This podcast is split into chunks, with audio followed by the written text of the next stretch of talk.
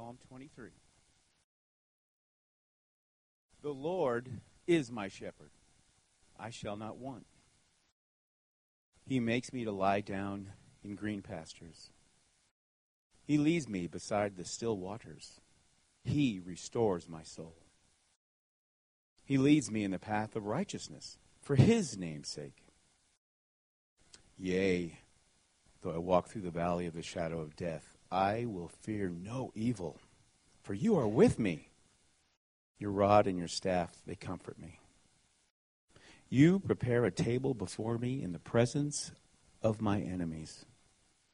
You anoint my head with oil. My cup runs over. Surely goodness and mercy shall follow me all the days of my life, and I will dwell in the house of the Lord forever.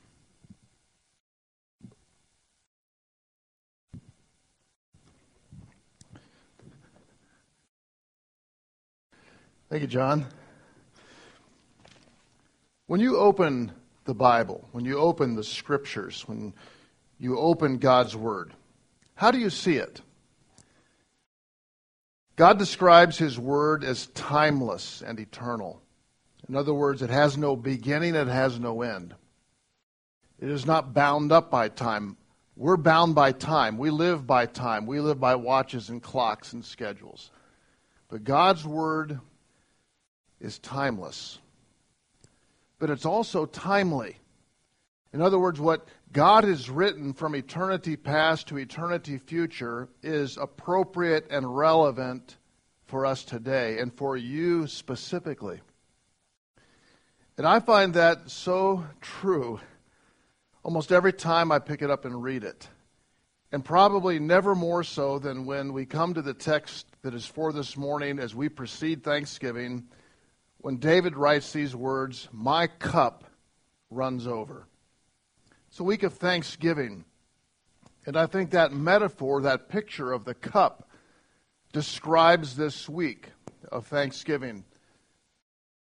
As we've been working through the 23rd Psalm, probably the most well known, most familiar to us, the most memorized, the most read, it begins by the statement, The Lord is my shepherd. I have everything that I need. Now, David is writing this from his perspective. David, we, we are introduced to him as a young 16 or 17 year old boy who's watching sheep. We follow his story as it develops as being a giant slayer, as a captain of the military guard, as the next king of Israel. We follow his life. And he is also a poet. He is a songwriter. He is a musician. He is a singer. And he writes with great emotion and great expression so that Psalms will often resonate with exactly how we feel. We find that that some of our complaints, our frustrations, our arguing with God, David does. And we say, that's the way I feel. And we follow as he works through some of his personal situations. He knows what it's like to be a shepherd. That's not familiar to us, most of us, but he knows what it's like to be a shepherd of sheep and care for the sheep. And he knows what it's like to be king and a shepherd king and care for people. And so when he says, The Lord is my shepherd, he is using a metaphor and a picture that relates to the way that he feels. We don't always feel that way. The Lord is my shepherd. I have everything that I need. We don't always feel that way that my cup is running over. And that's a picture of the preceding verse that says, or the preceding part of verse 5 that says, You anoint my head with oil, my cup runs over. Oil, oil is a picture of blessing and gladness and goodness of God just pouring out. We talked about that last week. But how do you capture all of that blessing? How do you capture all of that goodness? He says, My, my cup is flowing over. And I think that many times when we come to the word, we'll read something that is true. But it's not how we feel. And there is a, there is a process of, of working through to give thanks, not because that is how I feel, but because that is what I know. And that's what truth does for us. You come back to what you know is true about God and what he has said. What I love about David, one of the things I love about David, is he's not perfect.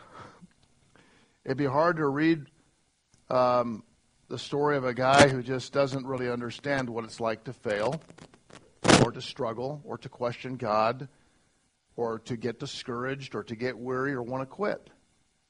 But David has felt in his life all of those things, and he works through those. So I can participate, even though this was written some 2,000 years ago and a thousand years before the time of Christ. He speaks how he works through this through the Lord.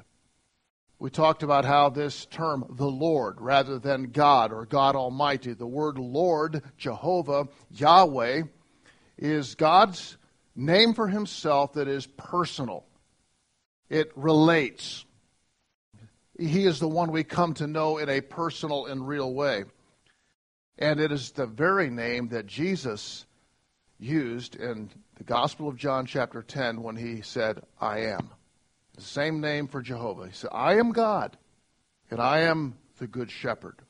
So this is Christ. We call this a messianic psalm, as is Psalm 22, Psalm 23, and 24 messianic psalms. So my prayer today is this timeless, incredible psalm will become personal and relevant to you where you live today as it has to me and, and does every time that I read it.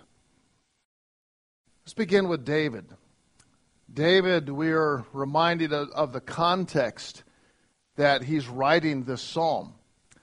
We have stated that he's not uh, probably under some tree, shade tree, uh, strumming his guitar, writing this song as he's watching the sheep graze peacefully. The situation that we find David in as he writes this psalm is he has been king for some time. His son, Absalom, is attacking the city, driving David out. He wants to kill his father. He wants to destroy everything that he, his father has done. He wants to become king, and he has done it in a very high handed and arrogant way. And so, the way that we read this, as is, uh, Samuel writes the story, is that David is fleeing for his life, barefoot, head covered, weeping as he leaves Jerusalem. he has a few of his followers. He is leaving his home, the city, everything that he's labored for, his whole life. Now, there are a few times that people go through that sort of thing where you are losing everything. You are losing everything. Not you add to that, it's not just he's he's losing his job, he's losing his kingdom, he's losing his home, he's losing his wealth, he's losing his financial security. He's losing his reputation as a great leader, warrior, and, and strong person. He's losing all of that. You add to this just the anxiety of his own heart, a broken heart of losing his own son. And this to me is, is probably the thing that he feels the most. When relationships are shattered, they have the deepest and most profound effect upon us. And so some of us, you know, you could you could lose all the stuff in life, but when there's a shattered relationship, there is such grief that is indescribable. So I view this in my, my personal view of David's life. This is the lowest point of his life. He is in the worst spot, and it'd be a time of just crying out and complaint and crying out, God, why is this happening? I have failed in everything I've tried to do as a dad, as a king, as a leader and I've lost everything. And, and he starts this psalm The Lord is my shepherd. I have everything that I need. Now that that helps us understand. It doesn't come from a man who just you say, "Well, it must be nice." Yeah, if I were king living in the palace, I'd say that too. And then this statement, "My cup." This is the, the, the picture. My cup is just running over. What do we learn in difficulty, adversity, and suffering? I found in my personal Christian life experience that the greatest growth in my life has been during the greatest struggle. I wish it weren't that way because I'd have much more passion for learning. so you take David and, and try to try to identify a little bit with what he's going through here. You have in your mind he's, he's going down the Kidron Valley, out of the gates of Jerusalem, barefoot, head covered, weeping with a few people. There's a descendant of Saul named Shimei who's throwing stones and cursing at him. He just feels horrible. He goes down through the valley, all the way down to the Jordan River, which is which is that the valley of the shadow of death, the shadows of death, all the way down that valley. Crosses over the Jordan, heads up, says, The Lord prepares a table before me in the presence of my enemies. He anoints my head with oil. But you picture David going through all of this and you ask, why? Why? I don't get it. Have you ever asked that to the Lord before? You're going through the valley of the shadow of death. You're you have pain inside that's indescribable, and you're saying, Lord, why? Why? And honestly, there's sometimes I don't feel like running to the Lord. I'm just frustrated with Him. Why, why are you allowing this? And I'd like to just take a, this is just kind of a side to this message to, to, to talk about that for a moment. When you suffer and when you go through great difficulty, God is at work. He's at work, what we would say, on the micro level. In other words, in my life, he, he is work, working specifically on specific issues in my life that are probably detailed out in a great way. But he's also working on a macro level. In other words, God is working here, but he's working here. And there are four words I want to give to you. You can write them down that I would say on a macro level are always true when you're going through a test, when you're going through pain, when you're going through suffering, when you're going through trial. These are always true.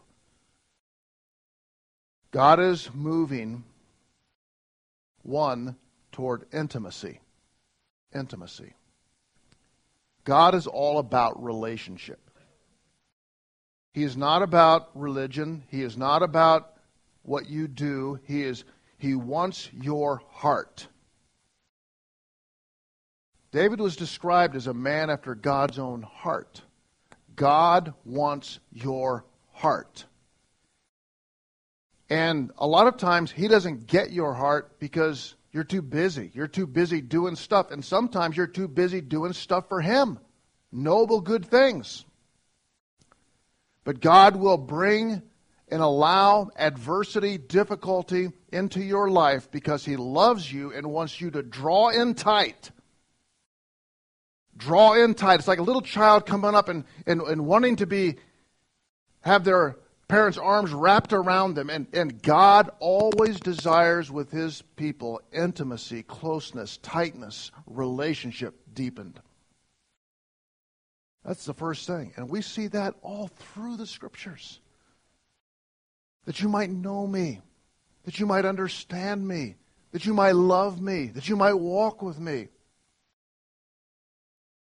And I feel that a lot of us, we just go on our merry way and give a nod to God, but we run to Him when we need Him.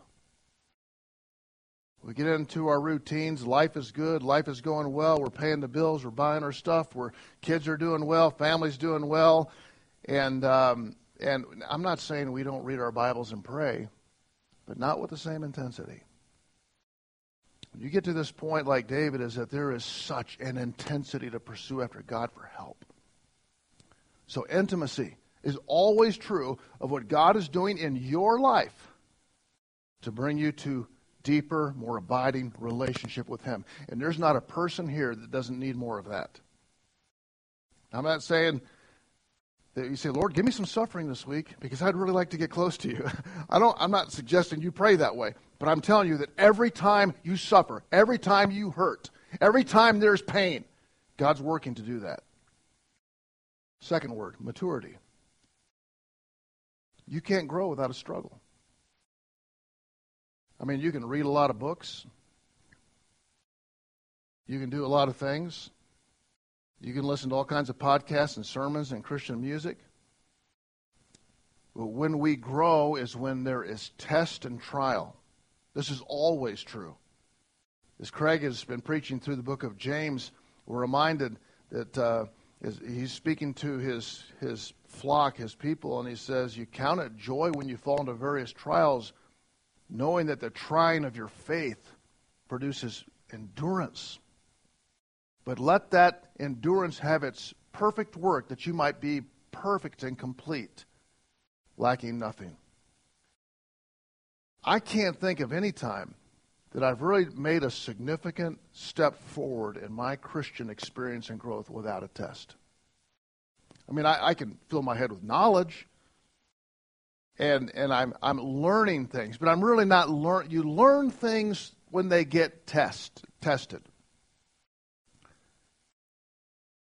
Maturity is something that God wants for you because He wants you to be changed.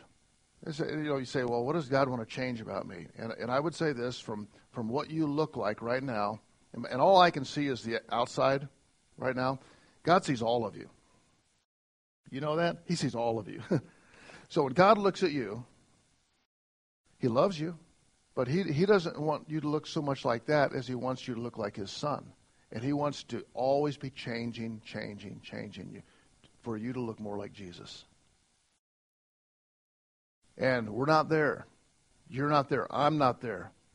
So, what is it that God's at work in my life, bringing me to the more like the likeness of His Son? That is called what we call spiritual maturity and development. So, intimacy, maturity. Here's another thing that God is always doing: expectancy.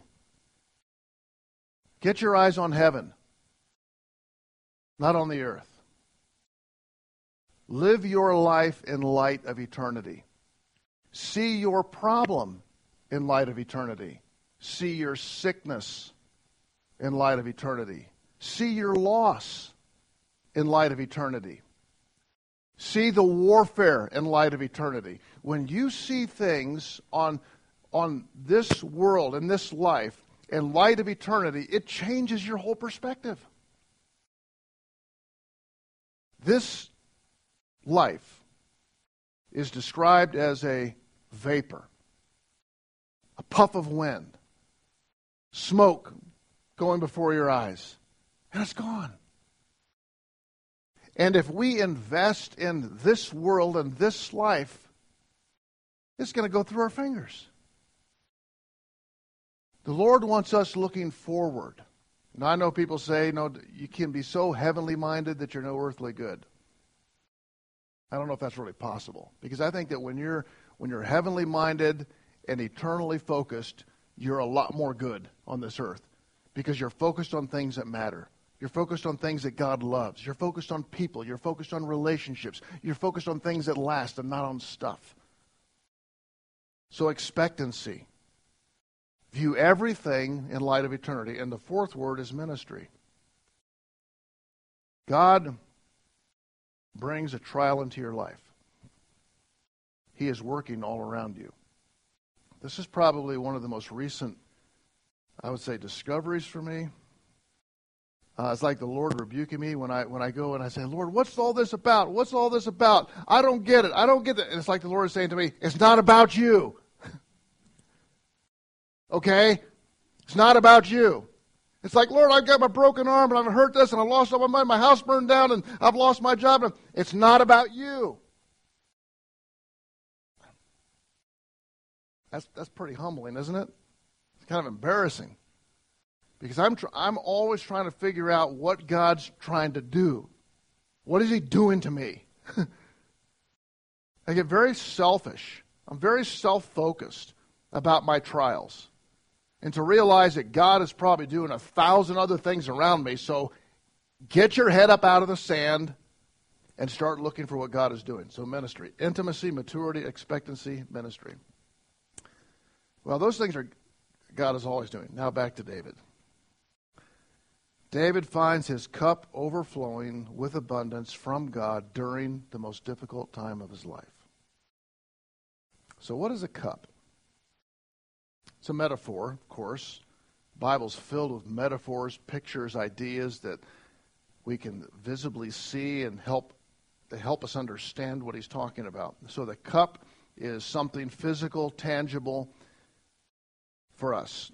For the shepherd, you say, Well, I never saw a sheep use a cup.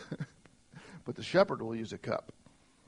And often when sheep are sick, the shepherd will take the cup and fill it with wine and water. Modern day shepherds will use things like brandy and water, some something like that for the sheep to drink when they're sick. It's a cup. Is useful for the shepherd. For the king, the cup was something that uh, was very significant, probably really fancy for the king. He would have a cup bearer. You've heard that term maybe before. A cup bearer was was probably the most important position in the whole king, uh, the whole palace, because everyone's trying to kill the king, that, that cupbearer is the most trusted person to be able to, to give the king to drink something that is good. So, for David, the cup is something familiar. A cup came into civilization many years before this, but when, when the cup was first developed and created, I think we'll switch over to. So when the, when the cup when the cup is developed, is the first time we've been able to contain and save and preserve and carry what we have. Before that, it's like, okay, fill my hands and it's starting to leak and I got I've got to drink it before it's gone. So as civilization developed, started creating these containers and the ability to transport and the ability to preserve and, and the, the, the opportunity to be able to enjoy these things. So it, cha- it really changed, had a significant change in all of culture and all of civilization. And as I said, this is a carryover from "you anoint my head with oil," which is which is kind of a weird idea for us today, but for back then it was was one of the greatest blessings bestowed upon a person is pouring oil, uh, the commodity, the rich commodity, over a person's head was to signify great blessing, and the cup the cup runs over. In other words, all the excess of that blessing, goodness, gladness that is poured over, now he says, My cup, what I have, my life, is running over with the blessing of God. So this is this is the picture that David is giving is that the Lord himself has anointed him, blessed him, and his cup is filled up from that excess and it is running over. And just you think, how, how puzzling is that that he's making this statement while he's fleeing Jerusalem? Typically, a cup is made of pottery, sometimes out of other things, uh, wood, or later times glass, metal. But typically, the most useful way to contain or to make a cup was out of pottery. And it's interesting about because pottery is used throughout the scriptures. And the cup is two things. First of all, it's a work of art. So whoever whoever makes that cup, and he's talking about the Lord being the potter. We have many references throughout the Bible is, is the Lord is the one who fashions this cup. So if the cup is my life, the Lord has formed me and he has fashioned me. It is God's work. He has made me. So if you don't like the way you look, the way you the way you are, don't forget this. That God has created you and he has made you and he has formed you and you are beautiful in the sight of God because he's made you. So this is what is done with clay it is a work of art.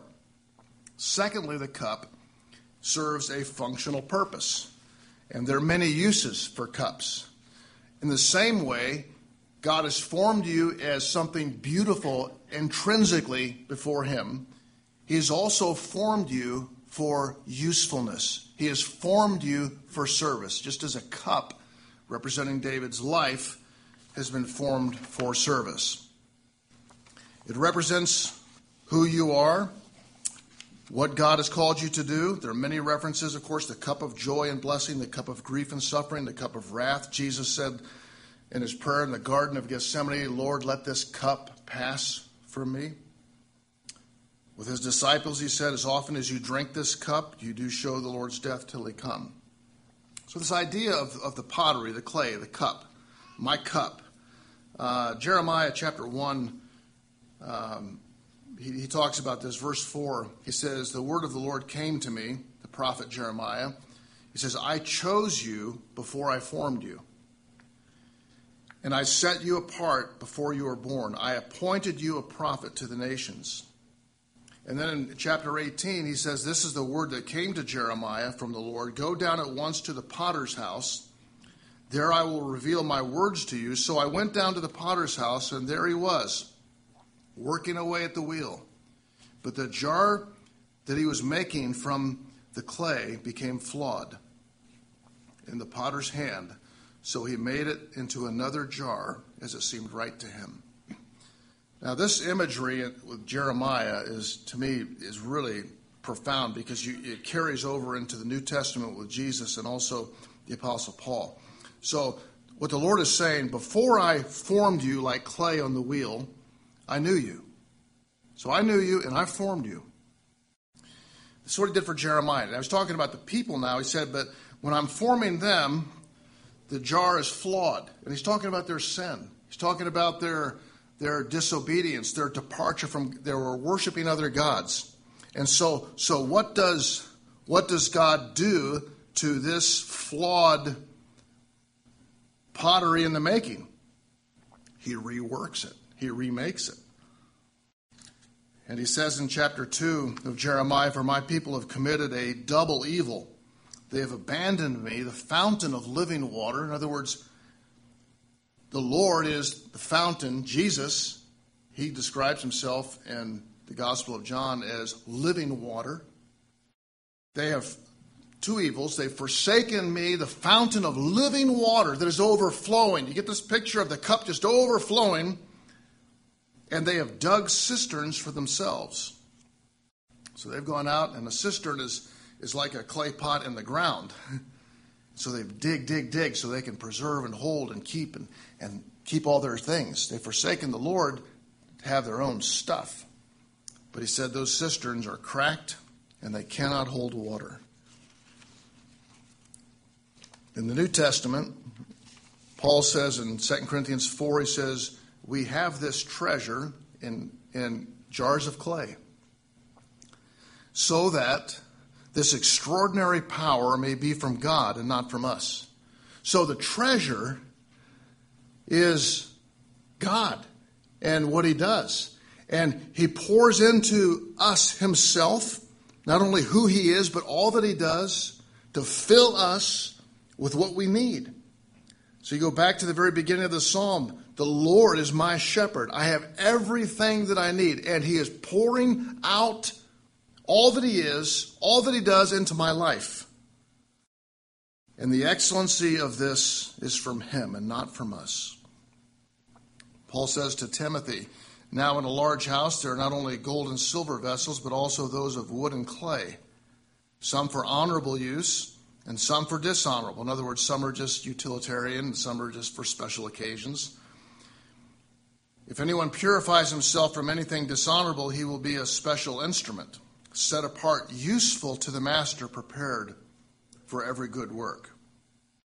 So, this is what God is concerned about our life and this cup He has given to us. And a cup is designed to receive something. By grace, we receive. In other words, there's nothing good in and of ourselves, but we receive from him. If you remember the conversation that Jesus had to the Pharisees. You know, Jesus was nice to everybody except people that were blocking faith and those that were unkind to the underprivileged. But he said to the religious leaders, he said, Woe to you, scribes and Pharisees, hypocrites! You clean the outside of the cup and dish, but inside you're full of greed and self indulgence. Blind Pharisee, first clean the inside of the cup so that the outside of it may also become clean. Woe to you, scribes and Pharisees, hypocrites! You are like whitewashed tombs, which appear beautiful on the outside, but inside are full of the bones of de- the dead and every kind of impurity.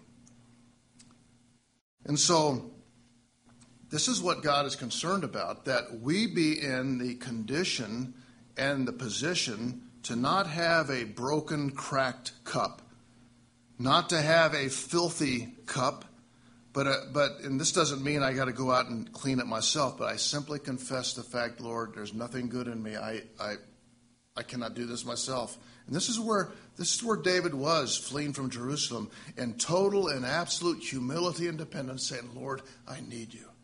Lord, I need you. That's the kind of cup that the Lord will fill.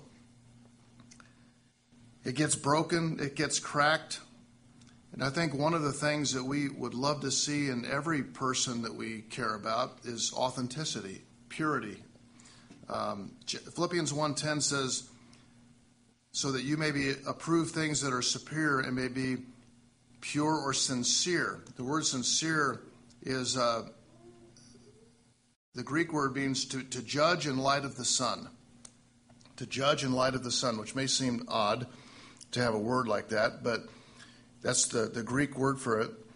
And it, basically, what would happen is that when pottery was uh, cracked, some people would fill it in with wax and paint over it and sell it well, it's going to leak. And they would, if you're checking the pottery before you purchase something of value, you'd hold it up into the light, so it's judged in the light of the sun. You could see the crack shine through the wax. What God wants us to be is authentic. He wants us to be real. We got cracks, we admit it. We have sinned, we confess it.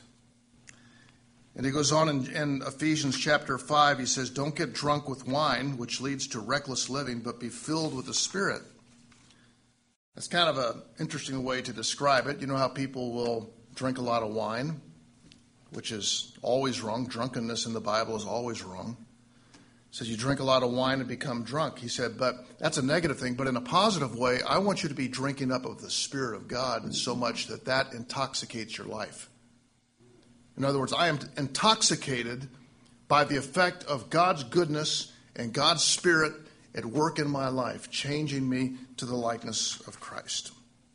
This is what he's wanting to be doing. So, you come down to the, to the end of this, and I'd like to just kind of wrap this up. How does this apply to my life? How, how does Psalm 23 apply to my life? One is God formed you as a beautiful work of art. And God formed you for a useful purpose. And my prayer is this that you would First, give thanks to God for the life He has given you and the way He has formed you, not regret that, and that you would pursue Him fulfilling His plan for your usefulness, because God did create you with a plan. In your testing, you will learn to receive by faith. So when, when David is confidently conquering all of the kingdoms of that known world, and David is slaying Goliath, and David is is uh, providing leadership for the world, he's probably not in this desperate spot, Lord, I need you. Fill my cup, fill my cup. I'm empty. Lord, I'm parched, I'm thirsty, I'm desperate for you. And uh, this is what God wants to do. Through trial and test, show us our need that He might fill us to overflowing. It's a great story in 2 Kings chapter 4, and I'll, I'll end with this um, 2 Kings 4, the prophet Elisha. It says, One of the wives of the sons of the prophets cried to Elisha, Your servant, my husband, has died. You know that your servant feared the Lord. Now the creditor is coming to take my two children as slaves. Elisha asked her, What can I do for you? Tell me, what do you have in the house? She said, Your servant has nothing in the house except a jar of oil. You remember what we said? The, jar of oil is like a commodity. It's, it's, it's the blessing. I've got, I've got one jar of oil left, and that's it. He said, Then go, go out and borrow empty containers, empty jars from all your neighbors. Do not get, do not get a few. then go in and shut the door behind you and your sons, and pour oil into all these containers. Set the full ones to one side. So she left after she had shut the door behind her and her sons. They kept bringing her containers, and she kept pouring. When they were full, she said to her son, Bring me another container. But he replied, There aren't any more. Then the oil stopped. She went and told the man of God, Elisha, and said, He said to her, Go sell the oil and pay your debt, and you and your sons can live on the rest. It's kind of similar to the feeding of the 5,000 when Jesus fed the 5,000. It's like there's no, no limit. There is no limit to God's blessing. but he feeds hungry people and needy people. This woman, why do you think this woman was in such a desperate strait? Do you think God forgot about her? Do you think God, oh, I forgot about her. She only has one jar of oil left. She's going to die. Forget about those boys? You think God forgot about David? Oh, David, I forgot. Oh, your son's taken over the kingdom. I forgot. No, God has allowed this to accomplish what we said. God is moving David. God is moving this woman. God is moving you to intimacy through your test. God is moving you to maturity so you become more like Jesus. God is moving you to expectancy that you get your eyes off the stuff down here and start looking to what really matters. And God is moving you to ministry. This isn't just about you, this is about a thousand other things that God is doing that you will see. How do I how do I come to the Lord to fill my cup? Fill my cup. Fill my cup. I go to His truth, the truth of His word. I call upon His name in prayer. I act in faith to believe. And my cup runs over. And the sweetest times in our lives can be often what is most difficult because we find the deepening relationship with the Lord Jesus Christ. And I hope that that, what was true for David, is designed to be true for you. Father, thank you for your word. We thank you for the way that it touches where we live today. And we pray that you'd help us to embrace what you're teaching that we would not just get angry and frustrated, but to see the joy that you want to bring and filling our cups to overflowing with your goodness. We pray in Jesus' name. Amen.